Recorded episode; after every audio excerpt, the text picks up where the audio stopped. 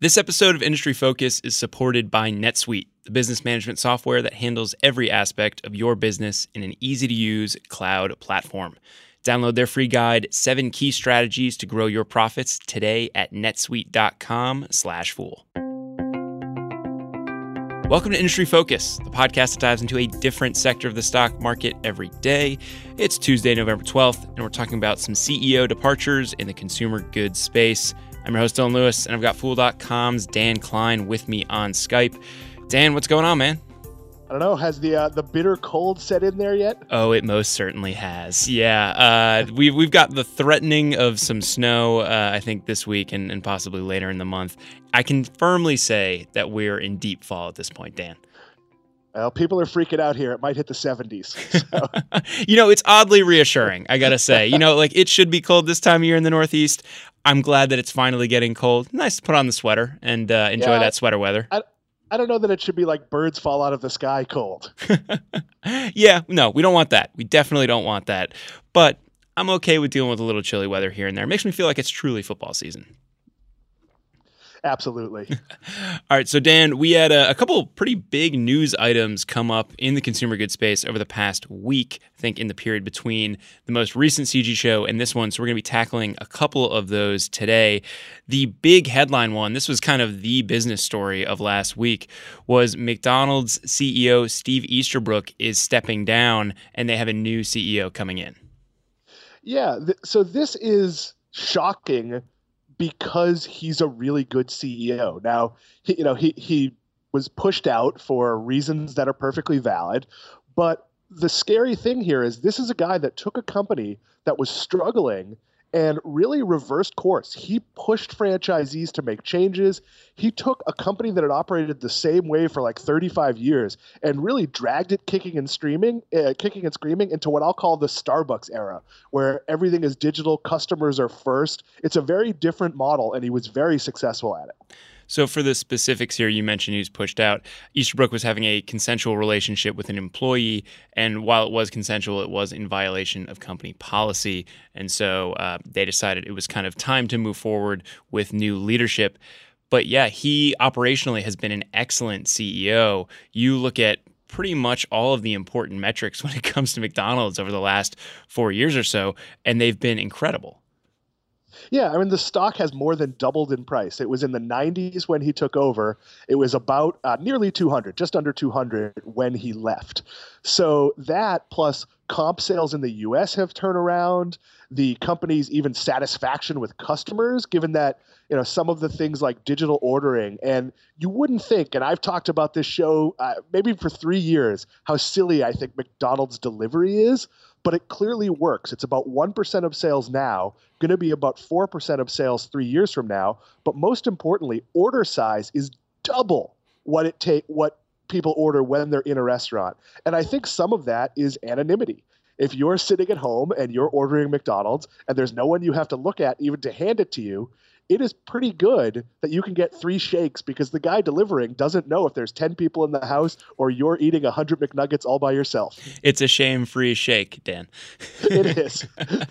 Yeah, and I think what we see with McDonald's here is somewhat similar to what we've seen with Domino's in terms of where they've been successful. You know, the challenge that a lot of these companies have had with going omni-channel is you're not really sure what's going to work, what's going to resonate with customers. You need to just kind of throw some stuff at the wall. And I think a lot of people would probably be skeptical of a delivery option. Now, they might not ever get to the point where 40% of their sales are coming via delivery, but if they have power users who love the delivery option and are regularly using it, then it's something that's going to stick around for them. And you need to offer different things to customers to see what they want. Yeah, and in the U.S., they're using Uber Eats, so there's some integration issues, but there's no massive expense to them. They didn't build out their own delivery network. And McDonald's is one of the companies that has enough money to sort of take everything that might work and throw it at the wall. So they're using some technology, some AI-driven technology in the drive-through line that based on the weather, the time of day, and ordering patterns, as you order, it shows you what you might want. So if people who order a Big Mac often get a Filet-O-Fish with it, even though that's not maybe what would pop into your head, you're going to start to get that sort of predictive technology helping you do stuff. They've added things like kiosks in the store, which I think kiosks will have that same effect where you'll be more willing to go large fry or add a shake or add an apple pie because you don't have to order with the human. They're supplementing drive-through with sort of a pickup model where you order on the app and you go to designated spaces. 3 years from now, they may not do all of these things, but whichever ones work, they're going to be in position to double down on and roll out. And Steve Easterbrook put that in place along with an executive team that sort of just everybody steps up one. It's kind of a New England Patriots next man up philosophy. And I think they have the team in place to continue executing because this is no longer a turnaround. It's an execution story. I like your point about the kiosks there, Dan. I think so often we think of online ordering or these kiosks that don't require you to interact with a customer service rep. You can just order and see the whole menu in front of you. We tend to think of them as kind of convenient options for customers.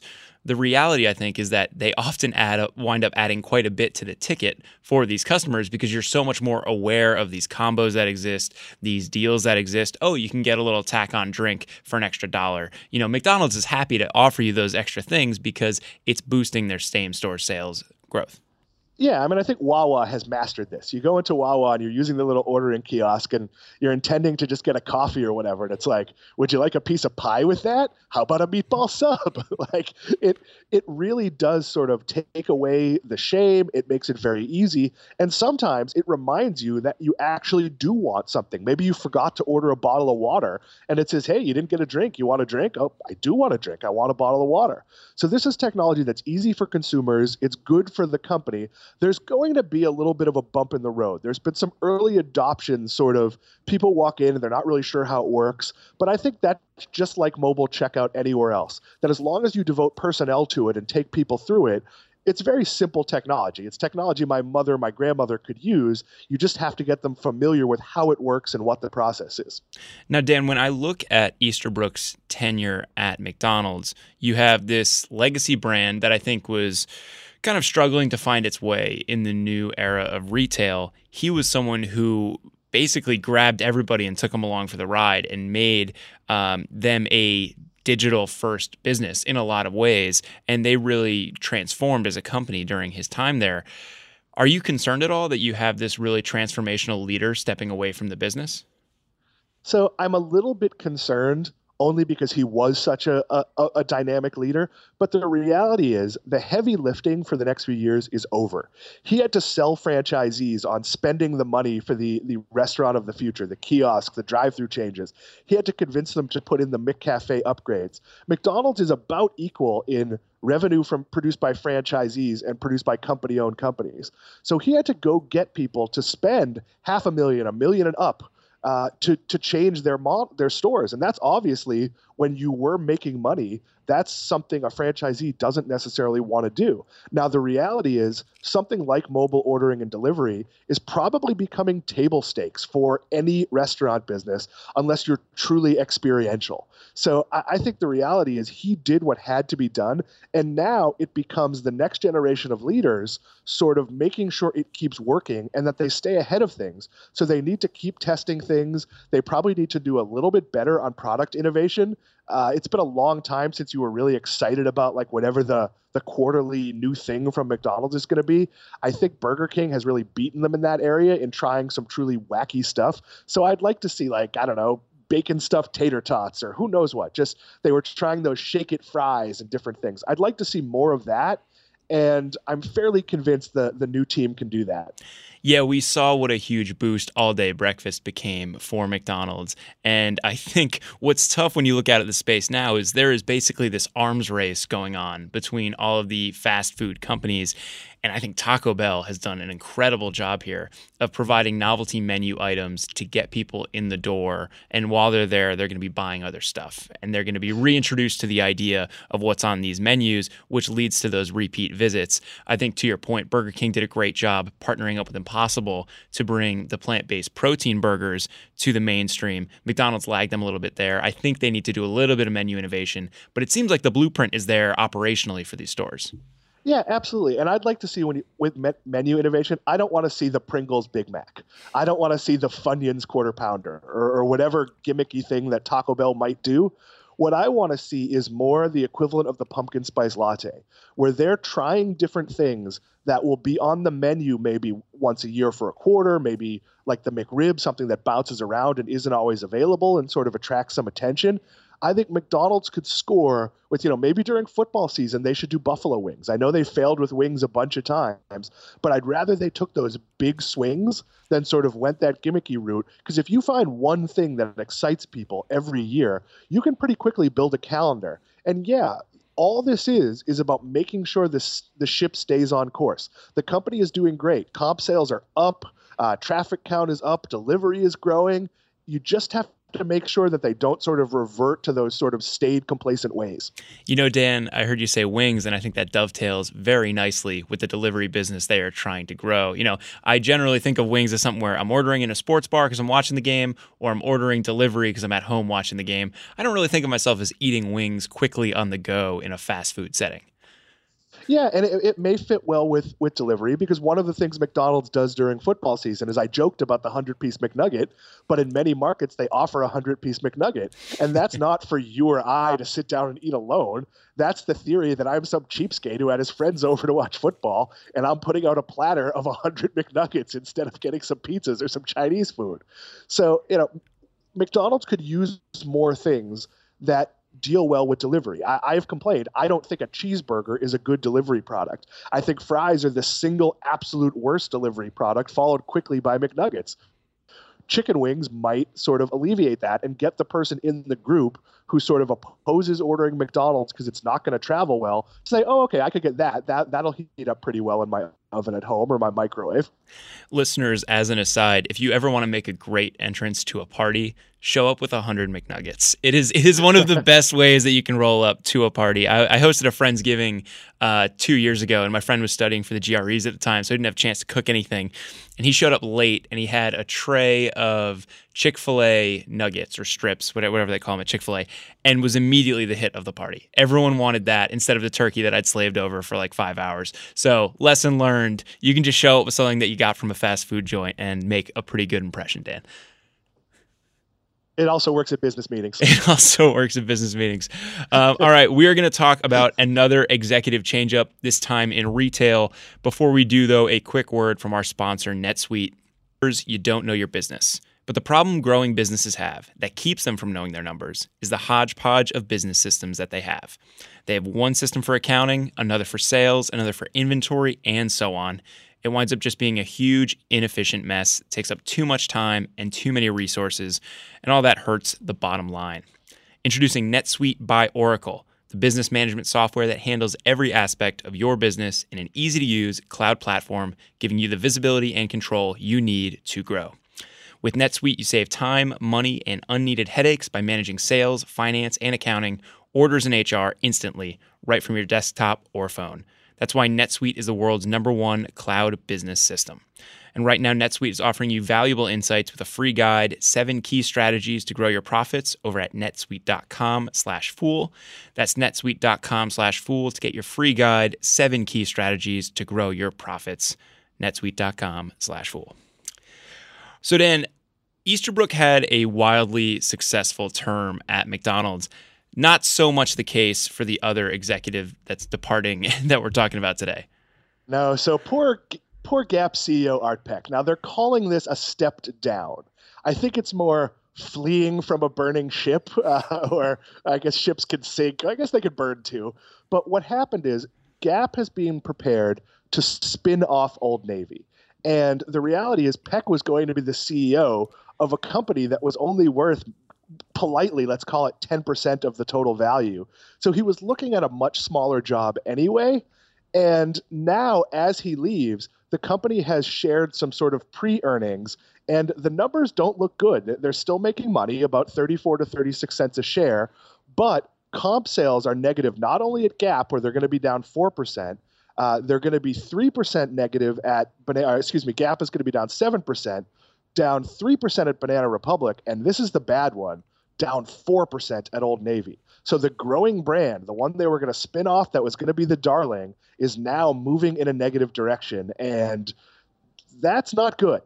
Yeah, so listeners may remember that we did a show on the Gap Old Navy spin-out a little while back. And for a while, the narrative with this business has been Old Navy has basically been keeping the ship afloat, to go back to your ship metaphor, Dan. And I think they were really hoping that this business could continue to post strong results, they could spin it out, and it could be kind of realized for the strong operational business that it is in this new age of retail. The declines are concerning because that totally flips the narrative that they've been selling to investors.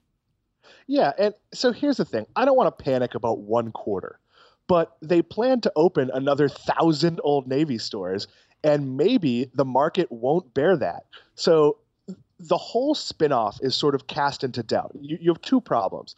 So the Gap has an interim CEO, one of the founding family members of the company, and it's going to be very hard to get someone to take a job that's sort of a big job today, but Old Navy has a CEO. So the reality is you could do two things. You could not do the spinoff and make her the CEO of the entire company and either sell off the Gap or figure out how to right-size it. Or you could find someone who just wants to run the Gap. And I don't know, that doesn't seem like a very attractive job to me. No, and I think that they've had this problem where so many people have been brought in to try to turn this brand around and bring it back to the mindshare that it enjoyed in the 90s when the entire cast of the Friends was wearing Gap. That's not popularity or hipness that they've enjoyed in, I guess, about 20 years at this point, and they haven't found someone who can get them back there. Yeah, Gap has always been a cyclical company. I will point out that there was a large period in the 80s where that was sort of the defining uniform, and then it went into sort of a fallow period.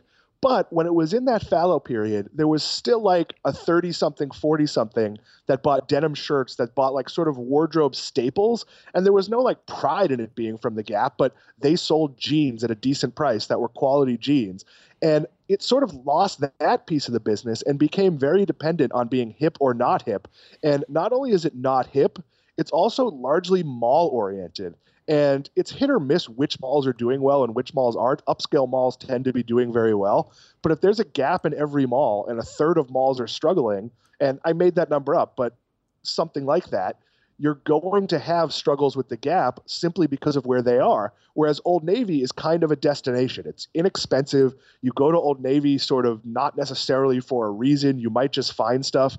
That's probably going to be a better story, but this entire company's in a weird position with the internet and sort of the overall idea of will people leave their house to buy clothes?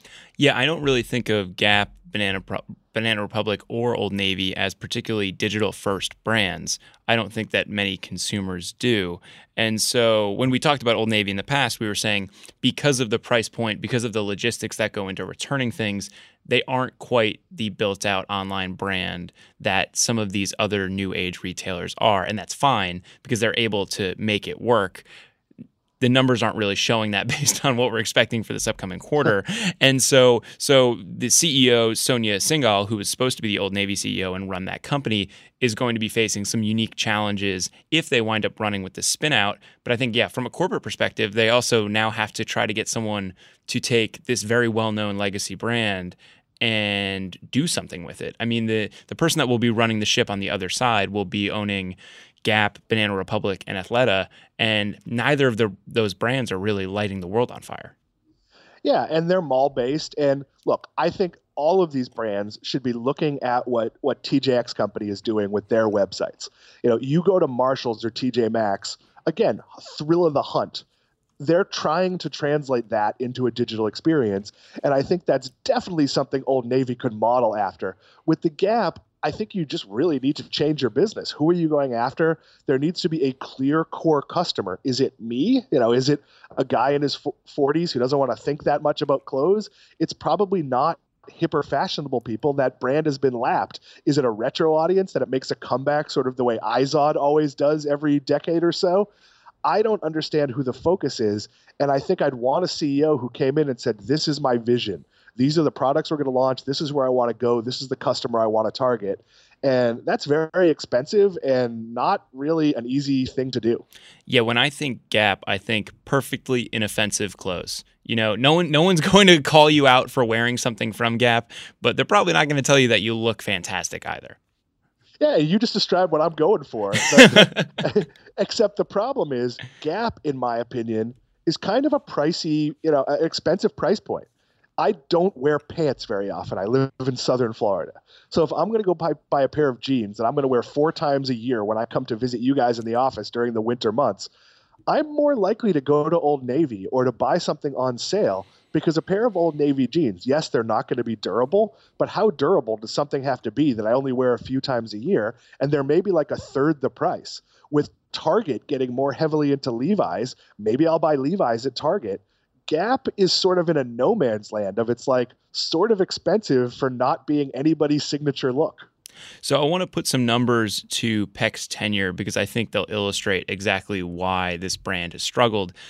He took over around 2015, and back then operating income was over $2 billion, and it has steadily declined since. Over the last 12 months, it's around $1.4 billion. You look over at the balance sheet, inventory is rising. The company's cash has been slowly worked down. We're seeing a lot of the hallmarks of a brand that's starting to struggle. Yeah, and what you need to do as the new CEO. So I'll make my pitch to be the new CEO of Gap. Love it.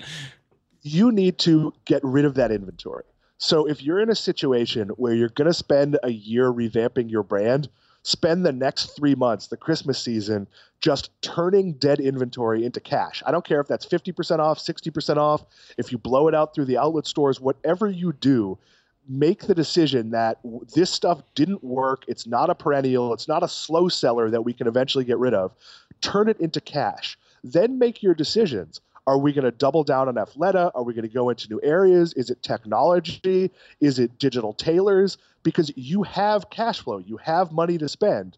But $1.4 billion doesn't go that far. So if you could turn your dead inventory into another $300-400 million that you can spend on reinvention, and you need a plan. And that isn't one thing. You're not going to bet everything on swimwear or tuxedos or whatever it is. But you have to try 5 or 6 different things and really stake out what works and go with it hard. We've seen companies that were struggling. Target was really struggling in terms of clothes, and they made a major pivot into going into owned and operated brands, and it worked. You could point to Best Buy, same thing. They went to store within a store models. So whatever it is, maybe Gap consolidates more of its brands under one roof. So the Banana Republic customer, the Athleta customer, is being more exposed to Gap products. I don't know what the answer is, so that's why they're not going to hire me, but I think you have to find someone who can take a company that's still profitable and figure out how to stop the bleeding and get to the next point. Yeah, and there are a lot of tailwinds in the industry that they should be able to benefit from. You know, denim has been pretty big. We talked about the success of Madewell when we were discussing the Old Navy spin-out a couple weeks back. And the athleisure market has been huge too. And so they have players in those spaces. They just haven't been able to modernize in a way that has resonated with consumers. And I think it's actually kind of fitting that we're talking about Easterbrook and Peck here together, because I think all the things that you could commend Easterbrook for in his tenure as the CEO of McDonald's, you could criticize Gap for not doing well. Yeah, absolutely. And if you walk around the mall, and I have a 15-year-old, so I walk around the mall fairly often, a lot of stores that sell denim are doubling down on sort of this inclusive sizing. So they will have a much wider range. They'll fit different body types. Dylan, you have a girlfriend. I'm married. Women fitting jeans, no matter what their body type, can be somewhat more challenging than it is for men. And the Gap hasn't really embraced that. They still have sort of the same styles they did when I was in high school. So could I see them going to a semi-custom model where you come in Gap and they take some measurements and maybe they're not fully customizing, but they're putting you in the right line and they're adding 3 or 4 different types of lines for different shapes, different body types.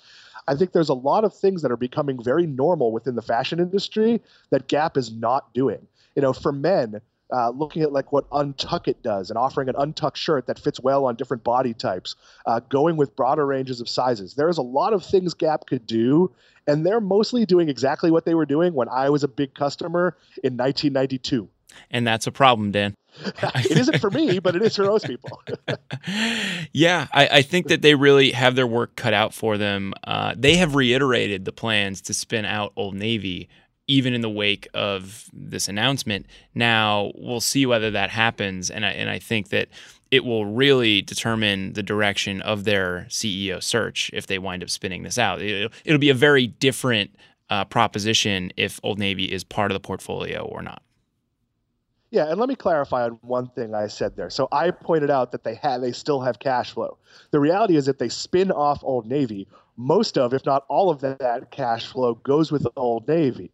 But what Gap will get is sort of a one-time infusion of cash from that spinoff. So they're going to have to make some decisions very quickly and spend their money very wisely. Yeah, and I think it necessitates a clear vision that people are 100% bought into, right? The flexibility of having that cash coming in from Old Navy while you guys are all under the same umbrella gives you the time to think a little bit more about your turnaround because cash is constantly coming in from this successful brand. If they decide to spin it out, that's not going to be happening anymore. They're going to get that lump sum, like you said, from the IPO, and that's it. That's what you're working with. Yeah, and look, I think you need to look at what's working in the marketplace. If you could do a version of Madewell that costs 30% less, same thing. Untuckit shirts are very expensive. If you could do a take on that that's still high quality but costs half as much, athleisure, you know, going into Lululemon, a pair of yoga pants there is astoundingly expensive. And a lot of people have sort of lived in that, hey, we're just as good. They might not be quite as good, but they're a lot less pricey. So I think there's absolutely room to play here and sort of a way for Gap to pick and choose from other successful models and try different things, but they're not going to be able to make all that many mistakes. Yeah, and I think the future is going to be really tied to whoever they bring in as the successor to Peck. So Steve Easterbrook as the successor? I think he needs to spend a little time outside the limelight. I think that's generally how that works, Dan. And I'm pretty sure that his experience is execution, and Gap is not an execution game. They can absolutely step up their in-store and their execution, but that goes hand in hand with having new products. So if they bring in, say, a new line of jeans for shorter guys, I am not the tallest guy in the world, then they also have to execute in making sure their customer service people match me to that line of jeans and that it's not called short guy jeans or something that makes me feel bad. So there is an execution story here, but it's in line with really getting the product right. Somewhere, one of our listeners just thought of starting a business called Short Guy Jeans, Dan. So in 2 years, when you see that website, just know you are the inspiration. I'll be a customer, not an investor. Dan, thanks for hopping on today's show and talking with me. Thanks for having me. Listeners, that does it for this episode of Industry Focus. If you have any questions or you want to reach out and say, hey, shoot us an email over at industryfocus@fool.com, or you can tweet us at MFIndustryFocus. If you want more of our stuff, subscribe on iTunes or wherever you get your podcasts, and you can catch video extras from our YouTube channel as well. As always, people on the program may own companies discussed on the show, and The Motley Fool may have formal recommendations for or against stocks mentioned, so don't buy or sell anything based solely on what you hear. Thanks to Austin Morgan for all his work behind the glass today. For Dan Klein, I'm Dylan Lewis. Thanks for listening, and Fool on.